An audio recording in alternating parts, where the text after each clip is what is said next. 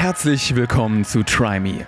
Mein Name ist Tim Ufer und in diesem Podcast erwarten dich spannende Interviews, Insights aus dem Leben eines jungen Autors und jede Menge Spaß. So, without further ado, let's rock this shit.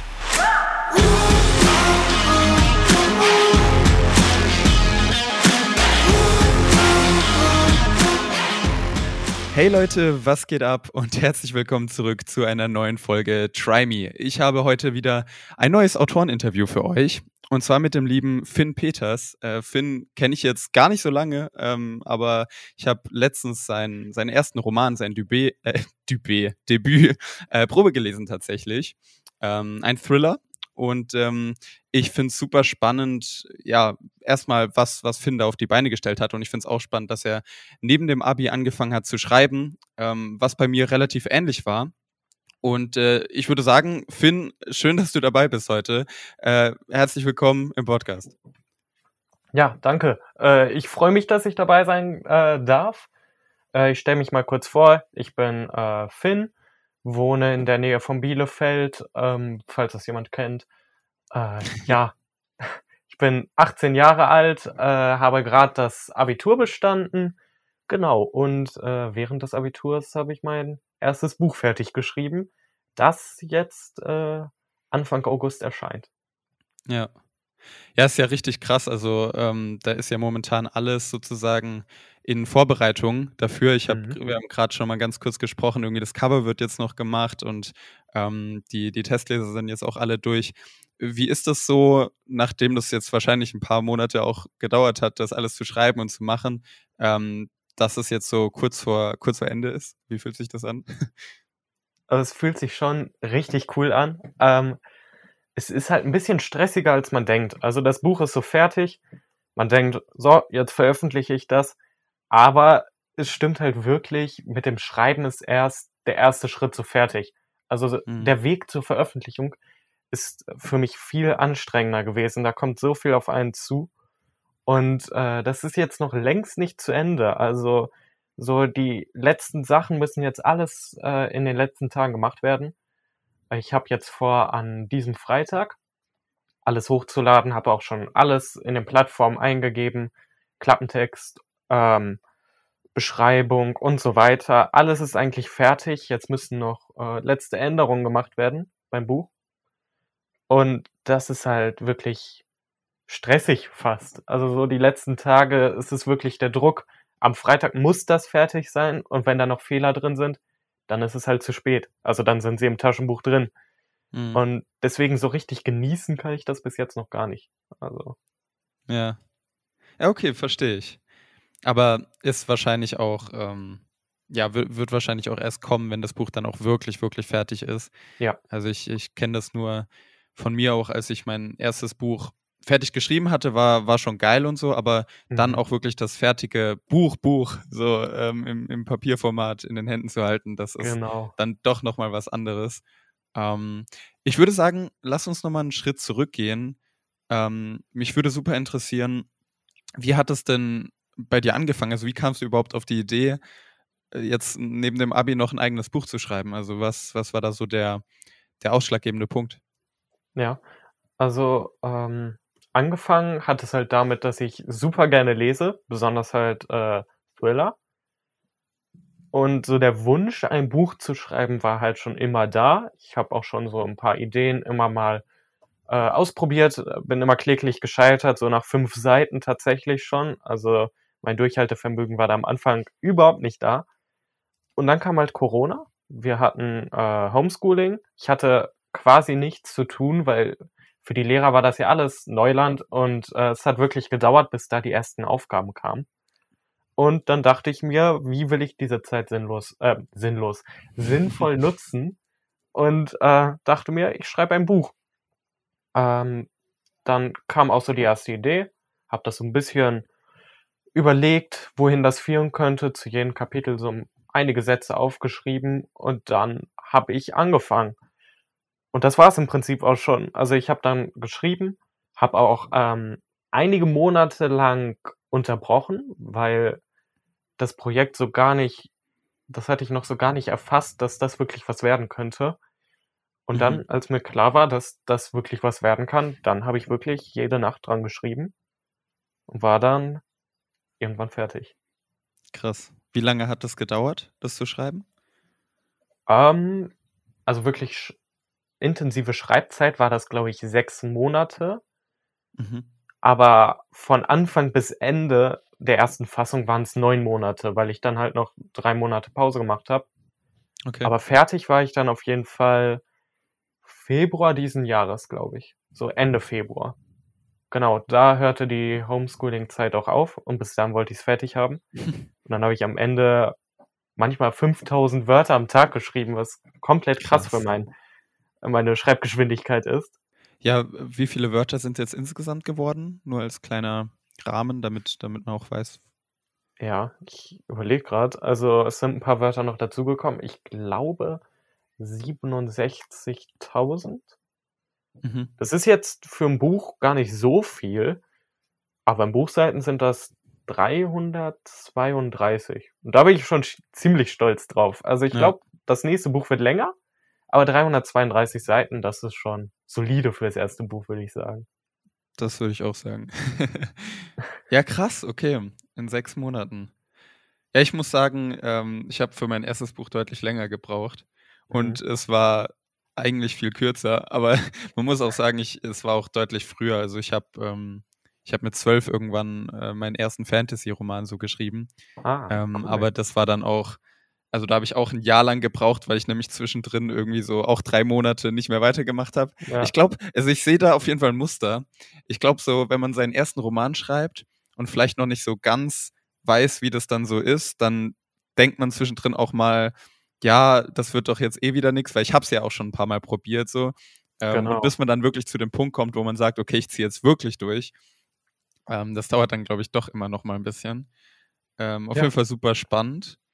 Mich würde noch interessieren, du hast ja gesagt, dass du vorher auch schon so 'n paar Versuche hattest irgendwie.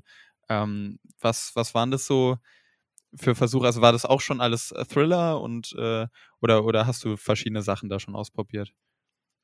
Ja, also, die Spannungsliteratur war schon immer so meins. Äh, die ersten Versuche waren, glaube ich, Krimis, die ich so 'n bisschen versucht habe, äh, Agatha Christie nachzuahmen.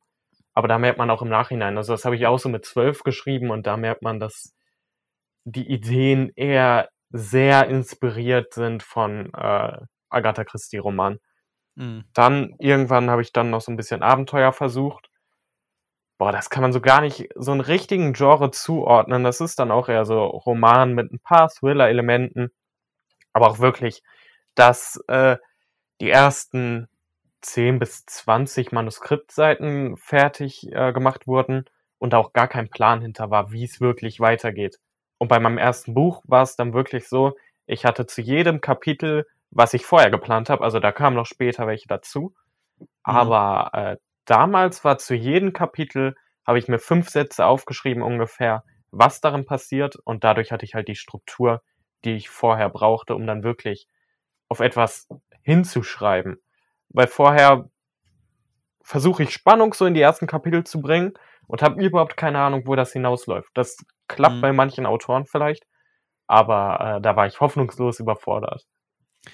Das heißt, du hast dann jetzt bei bei deinem also, bei dem Buch, was du jetzt tatsächlich geschrieben hast hat das eigentlich irgendwie 'nen Arbeitstitel oder 'nen Titel, den man sagen darf? Hast du da Ja, also, äh, jetzt darf man sagen, der wird, äh, „Stimmen der Angst“ heißen. Okay. Äh, das habe ich bis jetzt so 'n bisschen geheim gehalten, aber gestern hatte ich sogar überlegt, schon zu klicken, dass man's vorbestellen kann, auch wenn noch kein Cover da ist. Mhm. Deswegen also, ich glaube, äh, den Titel kann man schon sagen, „Stimmen der Angst“ wird es heißen. Da gab's auch einige Probleme wegen ähm, Titelschutz. Also, es Okay. gibt 'n alten Titel, der so heißt, aber den Mhm. gibt's zum Glück nicht mehr. Und da habe ich dann beim Verlag angefragt und tatsächlich die Erlaubnis bekommen, dass ich den nutzen darf. Und jetzt wird er so heißen. Also, vorher gab's 'n anderen Titel, mehrere Titel, aber jetzt mit „Stimmen der Angst“ bin ich, äh, am meisten zufrieden. Das Ja. klingt für mich Ich richtig gut. Äh, muss ich zustimmen. Ich ich fand das auch total witzig, weil, ähm, als ich dann das das Manuskript so aufgemacht habe, ähm, ich ich habe erst vor 2 Wochen oder so, äh, nämlich 'nen auch 'nen Thriller gelesen, äh, „Die Stimme der Rache“. Ähm, Mhm. Also so ein ganz Ethan ähnlicher Cross muss Titel das sein, ne? Genau, genau. Ja, Und ähm, ich, ich bin absoluter Ethan Cross-Fanboy aktuell. Ähm, auf jeden Fall. Also die letzten Bücher habe ich auch gelesen. So, ja, So diese neueste Reihe. Genau. Da ich ich ich weiß gar nicht, ob die. Reihe an sich einen Namen hat, aber halt mit Ackerman. Ähm, Genau. Vorher war diese Ich bin-Reihe. genau, und genau. jetzt irgendwie die Stimme der Rache, die Stimme, äh, irgendwo habe ich hier, die Stimme ist, des ich, Zorns. Ja. Genau. Ja, ja, und äh, dann fand ich das total lustig, ähm, Ja. dass, dass es dann auch so ähnlich heißt. Und irgendwie, ich habe früher total wenig Thriller gelesen. Also Mhm. immer mal wieder irgendwie von meinem Vater oder so mal ein, ein Buch stibitzt oder so. Ähm, sonst war ich immer so auf dieser Fantasy-Schiene eigentlich. Mhm. Ähm, aber ich muss sagen, ich komme mehr und mehr in das Genre rein. Also es hat definitiv seine Vorzüge. Ähm, es ist halt einfach viel brutaler als, Ja. als irgendwie Fantasy und es ist auf jeden Fall schon auch ein gutes, gutes Stück spannender. Es ist halt, ähm, es ist halt ein ganz anderes Genre. Man kann die Auf zwei eigentlich Fall. nicht wirklich vergleichen. Also ich glaube, es kommt wirklich drauf an, was du so als Kind als erstes liest, weil ich habe als erstes Agatha Christie gelesen, Hm. lange Zeit, die drei Fragezeichen. Und dann irgendwann kam per Zufall Sebastian Fitzek einfach so dazu. Und dann habe ich dieses Genre äh, komplett für mich entdeckt. Also wahrscheinlich war ich da noch zu jung, Sebastian Fitzek zu lesen. Aber am Büchertisch habe ich das gesehen, dachte, ich kaufe mir das. Und dann komplett überrascht und seitdem eigentlich nur noch Thriller. So Fantasy, das Einzige, was ich gelesen habe, war, glaube ich, äh, Herr der Ringe und Hobbit. Aber sonst Ja, bin das ich in dem Genre. Ja, also es ist schon mal ein solider Start, aber weiter ausgebaut habe ich das nicht. Äh, Das, Ja, ich muss sagen, ich finde auch ähm, dein Bücherregal richtig krass, was da hinter dir ist. Äh, das das Ja. äh, hat mich auf jeden Fall schon überzeugt. Ähm, ist es dann auch so, dass diese, diese Liebe zu Büchern oder zum Lesen, äh, kam das irgendwie dann von deinen Eltern? Also lesen die auch so viel oder wie, wie kam das? also mein Vater liest ziemlich wenig, meine Mutter auch nicht wirklich viel. Ich würde so sagen, vielleicht ein, Bü ein Buch in zwei Monaten. Das war eher so, dass ich einfach die richtigen Geschichten hatte und dann einfach das für mich selbst nachverfolgt. Irgendwann wurde ich dann ja auch Buchblogger und dann war ich komplett drin. Also äh, dadurch, dass ich gratis Rezensionsexemplare bekommen habe, hatte ich halt die Möglichkeit, wirklich viele Bücher im Monat zu lesen. Und dann bin ich irgendwie da reingerutscht und seitdem lese ich ziemlich viel. Obwohl ich als Autor jetzt, wenn ich schreibe, extrem wenig wieder lese. Okay. Also dann, dann äh, bist du sozusagen voll im Tunnel dann aufs Schreiben. Ja, also irgendwie die Zeit, die ich fürs Lesen verwende, schreibe ich dann. Und dann kann ich mich auch nicht wirklich auf ein Buch konzentrieren, das ich lese, weil ich einfach in meiner Geschichte drin bin. Genau, und wie du es dann schon gesagt hast, bin ich dann so ein Tunnel, wo dann kein Lesen möglich ist. Ja, aber äh, mega cool ähm, mit dem Lesen. Also ich lese auch sehr viel. Ich muss sagen, wenn ich sehr viel schreibe, lese ich schon auch weniger, aber nicht deutlich weniger. Also, weil, weil das sind bei mir irgendwie zwei getrennte Sachen. Äh, ich lese meistens morgens irgendwie direkt nach dem Aufwachen ähm, oder Ah, dann halt ja. abends vorm Einschlafen. Und ich äh, schreibe meistens an den Vormittagen. Ähm, Mhm. Und dann überschneidet das sich gar nicht so sehr. Also das ist, ähm, Ja, das sind, sind bei mir sozusagen so zwei getrennte, getrennte Blöcke. kann ich auf jeden Fall verstehen. Aber die Sache ist, ich schreibe ausschließlich nachts. Also es ist wirklich so, am Tag schreibe ich überhaupt nicht. Das habe ich versucht, da kommt nichts bei raus. Also wirklich dieses Kreative ist dann nur nachts wirklich da. Finde ich voll interessant. Weil bei mir, ich glaube, ich könnte gar nicht nachts schreiben. Mhm. Ähm, bei mir ist so ab einer gewissen Uhrzeit, meistens neun, würde ich sagen, schaltet mein Gehirn einfach aus. Dann Ja. gehe ich in so einen Zombie-Modus. Könnte ich vielleicht noch einen Zombie, Zombie-Apokalypsen-Thriller Walking schreiben oder Dead, so. äh, noch eine äh, weiteren Ja. Band. Ja, aber mehr, mehr würde da, glaube ich, auch nicht gehen. Ja, Ähm, bei mir ab- ist es komplett umgekehrt. Also äh, ab neun fängt es dann wirklich an, dass da was möglich ist. Und das hat auch eigentlich große Vorteile. Also ich würde auch gerne so vormittags und nachmittags schreiben, Hm, aber die Sache ist, ich habe da eh meistens keine Zeit. Also ich Ja. habe ja angefangen in der Schulzeit und obwohl Homeschooling war, hatten wir halt Videokonferenzen. Und ähm, da war es schon ziemlich gut, dass ich nur nachts schreibe. Dann konnte ich den ganzen Tag mein Schulkram machen und nachts mein Buch schreiben. Ja. Ja, krass. Was fasziniert dich eigentlich so an Thrillern? Also ich meine, wir haben ja schon geklärt, du hast einfach damit mit dem Genre irgendwie so angefangen, aber gibt es so mhm. Punkte, wo du sagst, das gibt mir einfach nur so ein richtig guter Thriller? Ähm, also also gibt es da irgendwie Punkte, ja, die das Genre für dich so besonders machen? Ja, auf jeden Fall würde ich sagen. Also dieser absolute Nervenkitzel, der so wirklich diesen Schauer gibt, den brauche ich. Deswegen bin ich auch absoluter begeisterter Stephen King-Leser, mhm. weil der es auch mit als einziger schafft, wirklich so auf unsere Ängste einzugehen.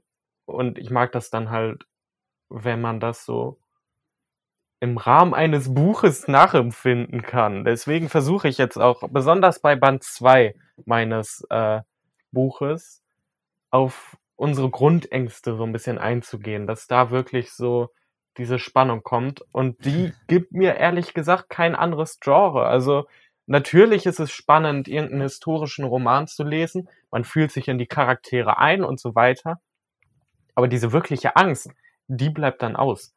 Bei einem historischen mhm. Roman hast du vielleicht so einen kleinen Überfall oder keine Ahnung. Also Ken Follett ist da ja auch ziemlich blutig zum Beispiel, wenn wir den jetzt nehmen. Aber so wirklich diese Angst vor Verbrechen, Gewalt und all dem, das kann mir kein anderes Genre geben in der Form. Ja. Ja, kann ich nachvollziehen. Ähm, würde ich, würde ich so auf jeden Fall auch sagen ich finde, also vor allem, weil du jetzt auch das Thema Angst und so ansprichst und Stephen King. Mhm. Ich ähm, habe auch mal irgendwie, also ich finde auch, dass das Genre Horror irgendwie fasziniert mich. Ähm, das Fall. ist ja sozusagen noch mal ein Stückchen weiter irgendwie ähm, als jetzt ein klassischer Thriller. Ähm, aber ich finde irgendwie, es ist super schwierig, Horror auch richtig gut in einem Buch rüberzubringen. Und da hatte ich bis jetzt wenige Bücher oder Geschichten, wo das für mich wirklich geklappt hat. Hast du da irgendwelche Empfehlungen? Vor allem, also ich habe jetzt persönlich auch noch nicht so viel Stephen King gelesen. Ähm, Gibt es da irgendwelche Sachen, die du, die du empfehlen kannst? Also das, was du gesagt hast, mit äh, das Horror ein gutes Genre ist und so weiter, das unterschreibe ich komplett. Also tatsächlich ist auch Horror so das einzige Genre, das ich mir als nächstes vorstellen könnte, auch zu schreiben. Aber diese Angst, dass es nicht wirklich klappt, wie du das schon richtig gesagt hast. Die hält mich da halt von ein bisschen von ab. Ganz kurz, Leute, wir hatten gerade ein paar Internetprobleme. Äh, nicht, dass ihr euch wundert, äh, deswegen musste ich hier gerade ganz kurz cutten. Aber Finn redet jetzt gleich weiter. Ähm, ich habe die Frage tatsächlich vergessen. Äh, weißt du noch, was, was wir, äh, worüber wir gerade gesprochen haben? ich weiß ungefähr noch, worum es geht. Also wir haben über das äh, Horrorgenre gesprochen. Und ich ah, wollte sagen, genau, dass äh, das Horrorgenre ein Genre wäre, was ich auch noch schreiben würde. Also neben den Thrillern wäre das mhm. das Einzige, was ich mir vorstellen könnte. Aber du hast schon ganz richtig gesagt, dass das ein unglaublich schwieriges Genre ist, wo wirklich nur die Besten es hinbekommen, den Leser wirklich Schrecken zu geben. Und da hast ja. du auch irgendwie gesagt, äh, ob ich irgendwelche Tipps hätte. Und natürlich, Stephen King ist der absolute Meister. Also die Werke Est, Friedhof der Kuscheltiere, Carrie, Sie, ähm, würde ich alle ohne Einschränkung empfehlen. Egal welches Genre du liest, das musst du auf jeden Fall mal gelesen haben, weil das ist genreübergreifend. Das kann man auch gar nicht wirklich Horror nennen, weil er auch auf Aspekte eingeht, die eigentlich nicht ins Horrorgenre ge äh, gehören falls du richtigen mhm. Horror willst, würde ich sagen, äh, Dean Koontz. Das ist so der amerikanische Rivale von Stephen King.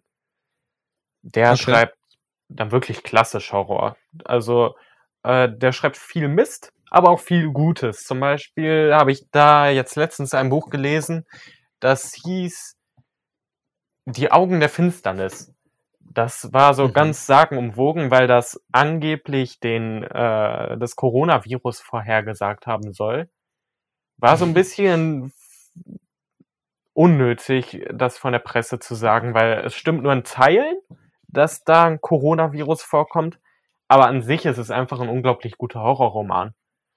Und wenn okay. du dann Horror-Kurzgeschichten brauchst, dann musst du Joe Hill lesen. Also der fängt jetzt ein bisschen an, in Deutschland populär zu werden. Generell ist es ja so, dass äh, Horror in Deutschland ein komplett unterschätztes Genre ist. Also in Amerika geht das komplett ab und hier dümpelt das vor sich hin, findet nicht mhm. wirklich Leser.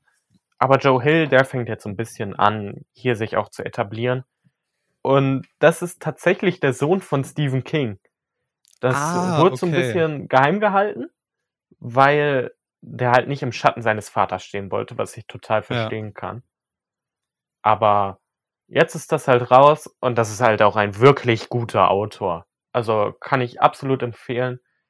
Da habe ich gerade sein neuestes, seine neueste Kurzgeschichtensammlung Vollgas.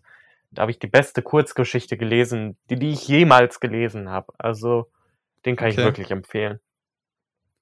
Wo bekommt man solche Kurzgeschichtensammlungen? Also hast du irgendwie einen E-Reader, wo du die dann drauf holst oder wie bekommt man die? Also äh, das war jetzt äh, eine gebundene Ausgabe. Also meistens gibt es die auch als äh, gedrucktes Buch. Ah, okay. Und äh, interessantes Thema, also E-Books lese ich eigentlich kaum. Das sieht man ja auch an meinem Bücher Bücherregal. Ich mag schon die gedruckten Bücher. Und deswegen äh, war es auch bei meiner eigenen Veröffentlichung unglaublich wichtig für mich, dass da äh, ein Taschenbuch da ist. Weil es wäre vielleicht ja. einfacher gewesen, nur das E-Book rauszubringen. Aber ich bin doch noch so einer, der gerne die gedruckten Bücher in den Händen hält. Kann ich voll nachvollziehen. Ähm, es geht mir eigentlich genauso. Ich muss aber sagen, ähm, also gedruckte Bücher haben natürlich auch verschiedene, Vorte äh, verschiedene Nachteile, ähm, je nachdem, in welcher Lebenslage du gerade bist. Ähm, und bei mir ist es halt so, die sind halt zum einen relativ teuer, vor allem wenn man viel liest, und zum anderen wird, werden sie halt auch sehr schnell sehr viel. Das heißt, wenn ich jetzt irgendwie mhm. demnächst nochmal umziehen will, dann ähm, macht das keinen Spaß mehr. Ja. Und das, das sind so die Punkte, weswegen ich mir gesagt habe, komm, ich wollte mir seit Jahren jetzt irgendwie schon mal einen E-Book-Reader holen. Jetzt, jetzt hole ich mir halt mal einfach einen. Ähm, und der hat schon auch seine Vorteile. Also es ist ganz cool, weil du kannst halt, egal ob in der Sonne oder bei Nacht lesen, ohne äh, externe Lichtquelle, weil das irgendwie mhm. der Bildschirm immer so ausgleicht. Ähm, du kannst ihn überall hin mitnehmen. Der passt sogar in meine Hosentasche und ist halt trotzdem super entspannt zu lesen. Ähm, ja. Das ist schon cool. Also auf jeden Fall. Hat, hat auch seine Vorteile. Äh, also ich überlege auch, äh, ich hab, bin in der gleichen Situation wie du und da habe ich mir schon überlegt, irgendwann ein E-Reader zu holen. Also es ist noch so ein bisschen die Hürde da. So E-Reader sind ja für den Anfang schon irgendwie, ich glaube, 70 bis 100 Euro bewegt sich so ein normaler E-Reader, ja. wenn ich mich da richtig erinnere. Das ist schon genau. so eine kleine Hürde, die mich bis jetzt noch davon abhält. Aber irgendwann wird es auch Zeit. Also es, ist, es werden immer mehr Bücher. Die haben sich jetzt in vier Jahren angehäuft und nochmal vier Jahre hält mein Zimmer jetzt nicht unbedingt aus. Also deswegen, ja. der Gedanke ist auf jeden Fall da. Und das habe ich auch bei der Buchveröffentlichung gemerkt, dass äh, E-Books auch unglaublich viele Vorteile haben. Also ja. da werde ich mich auch drauf zubewegen, obwohl ich ja so der Überzeugung bin, dass gedruckte Bücher komplett wichtig für unsere Gesellschaft sind. Weil die so, sonst, stell mal vor, wir alle lesen E-Books, dann verschwinden Bücher für viele so komplett aus dem Sinn. Und ich finde es unglaublich wichtig zu lesen, weil das einfach so, so ein kleinen, kleine Auszeit aus dem Alltag erlaubt. Und deswegen eigentlich viel mehr Leute lesen sollten. Und wenn wir alle E-Books lesen würden, dann würde das wahrscheinlich aus so vielen Augen verschwinden. Verstehst du? Ja.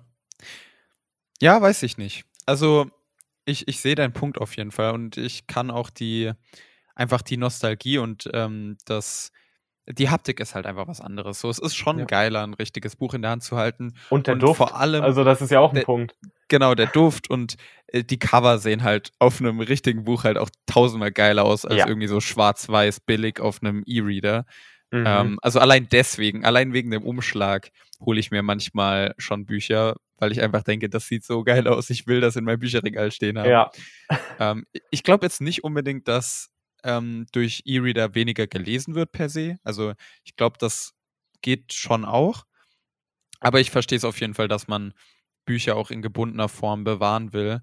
Ähm, und mhm. das hat ja auch irgendwie was Cooles, dann so, eine, so ein großes Bücherregal stehen zu haben und dann sind vielleicht mal Freunde da und dann mögen die auch Bücher und dann können die da so ein bisschen rumstöbern und ähm, man kann sich drüber unterhalten und das ist dann schon irgendwie cooler, als wenn man jetzt einfach seine äh, E-Book-Bibliothek teilt oder sowas. Ähm, von daher ja, äh, kann, ich, kann ich nachvollziehen. Ja. Auf jeden Fall. Ja, gut. Ich, also finde ich ein spannendes Thema. Äh, jetzt ja. mal an die Zuhörer. Ihr könnt ja auch super gerne mal schreiben auf Instagram, so was ihr bevorzugt, E-Books oder, oder normale Bücher. Vielleicht mache ich nach der Folge einfach mal eine kleine Umfrage. Und dann äh, könnt ihr mal abstimmen.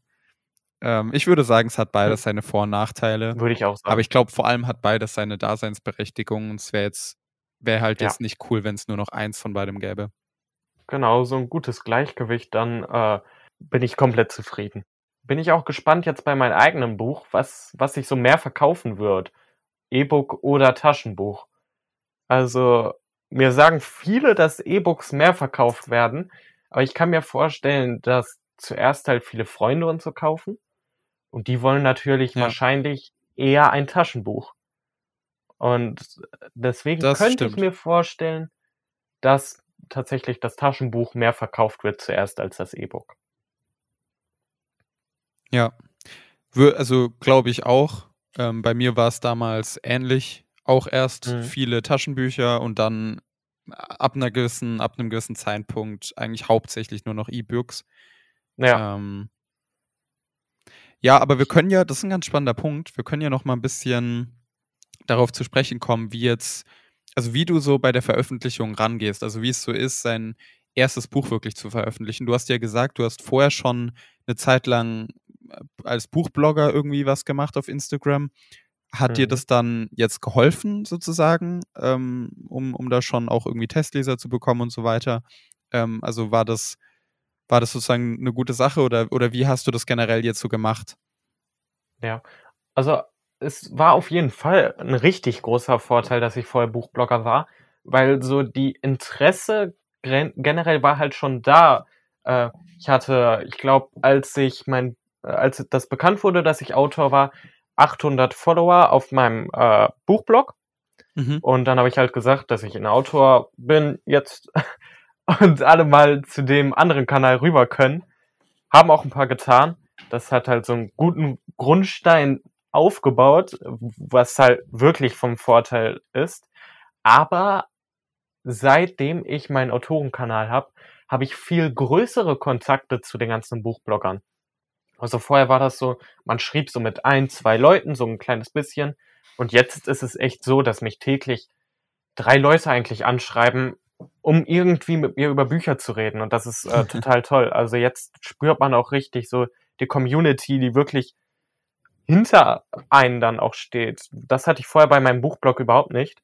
Ja. Aber was ein Buchblog dann von mir vom Vorteil war, ist, äh, dass ich schon ein paar Autoren kannte, auch selbst mal Testleser war und ich die dann halt fragen konnte, wie haben die das gemacht?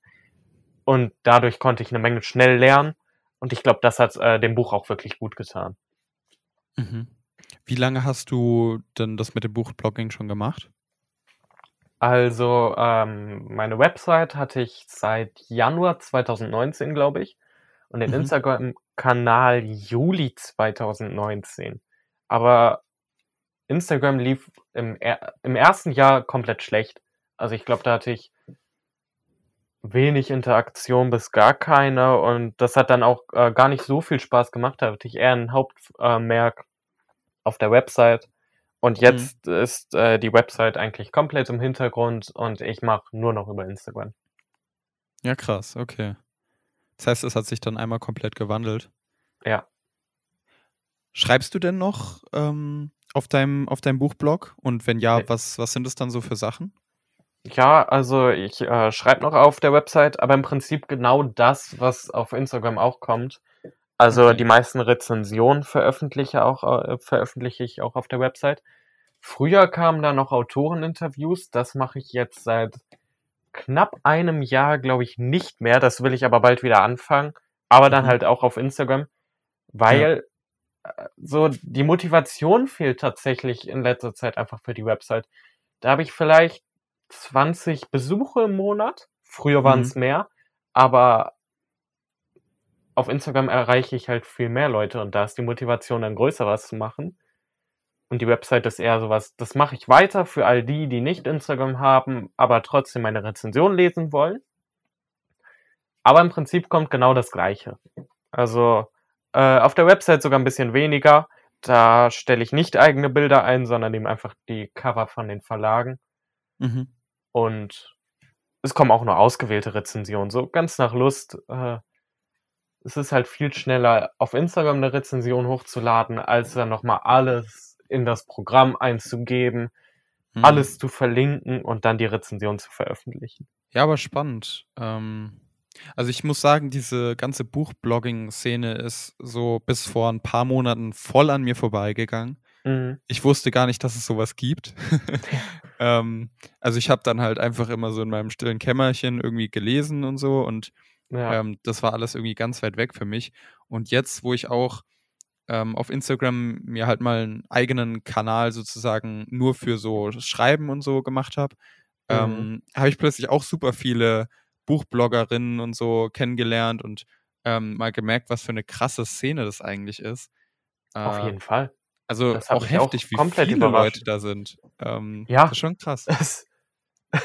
Es ist ja wirklich so eine eingeschworene Gemeinschaft schon, wo Genau. jeder so ungefähr jeden kennt. Ja. Und das habe ich auch erst durch Zufall äh, kennengelernt. Vielleicht kennst du hier Lesejury, das ist ja von äh, dem Lübe Verlag ein Angebot. Genau. Und da wurde dann halt, als ich ähm, mein Profil gemacht habe, abgefragt, ob ich auch auf Instagram das mache. Und dann habe ich überlegt, äh, warum, warum sollte das für die wichtig sein? Habe ich mal ein bisschen geguckt und dann habe ich tatsächlich das äh, kennengelernt, dass da so eine große Community ist. Und wenn man das halt nicht irgendwoher weiß, dann, dann geht das echt an einen vorbei. Aber wenn man da drin ist, dann gibt's eigentlich so gefühlt nichts mehr anderes. So, Ja. Ja, man kann dann echt schon auch den ganzen Tag da verbringen. Allein Ja. schon die ganzen Leute, die dann auch selbst schreiben dort und dann mhm. ähm, hat man dann 10.000 Bücher, die man auch kaufen will und das ist schon, Ja. schon krass. also die Wunschliste steigt dann ins Unermessliche. Da gibt's so Ja. viele gute Buchempfehlungen und auch so viele Autoren. Das ist ja unglaublich. Also äh, das bekommt man ja im normalen Leben so gar nicht mit, dass irgendwelche schreibt, aber wenn man auf Instagram dann ist, dann kennst du gefühlt nur noch Autoren. So. ja. Ja, ist schon heftig. Ich kann Ja. mich da zum Glück noch ganz gut beherrschen, was so die Kaufwut angeht. ja, Ähm, so in letzter Zeit ich aber auch. ja, die, die Liste ist auf jeden Fall da. Ja. Ja, du, ähm, ich würde sagen, ich bin auch von meinen Fragen her ungefähr am Ende. Ich glaube, wir haben schon Mhm. einige Themen jetzt so äh, durchgesprochen. Ähm, ich meine, zwischendrin war jetzt ein bisschen Internetprobleme, aber ich glaube, wir kommen schon Ja. auf 30, 35 Minuten. Das passt eigentlich ganz gut. Gibt es noch einen Punkt am Ende, den du irgendwie sagen möchtest, irgendwas, was du noch äh, loswerden willst? Ähm, dann wäre jetzt sozusagen der Zeitpunkt. Ja, also nochmal vielen Dank, dass ich wirklich diese Möglichkeit äh, habe, hier über mein Buch ein bisschen und generell übers Lesen zu sprechen. Es hat auf jeden Fall unglaublich viel Spaß gemacht. Und äh, für jeden, äh, de, für, für den das Buch jetzt interessant klingt, ähm, Stimmen der Angst heißt es. Es wird als Taschenbuch und als E-Book überall erhältlich sein. In den Buchhandlungen ist es wahrscheinlich nicht zu finden, aber auf jeden Fall zu bestellen. Und äh, wenn ihr dann Anfang August mein vorbeischaut, würde es mich auf jeden Fall freuen. Mega cool. Ich werde auf jeden Fall mal alles verlinken unten, also ähm, Instagram und so weiter. Und vielleicht gibt es ja, bis die Folge rauskommt, auch schon äh, einen Vorbestellungsbutton oder so. Wer Ähm, weiß, also äh, Genau. kann schneller gehen, als man denkt. Ja, checkt Finn auf jeden Fall mal auf Instagram ab. Ähm, Finn-Peters, ne? wenn ich mich nicht täusche. Finn mit Y Ähm, und Doppel-N. Ich glaube, warte mal, jetzt muss ich selbst mal gucken. Ich glaube, es war Finn Peters unterstrich Autor. Ah, das kann auch sein. Ja, Ja, genau. du hast recht, du hast recht. Okay, egal, ich, ich werde so oder so nochmal unten verlinken, dann äh, wisst ihr auch Bescheid. Ansonsten vielen Dank fürs Zuhören und äh, cool, ja. dass ihr wieder mit dabei wart. Ich würde sagen, das war's mit der Folge. Bis zum nächsten Mal. Haut rein, macht's gut. Ciao. Ciao.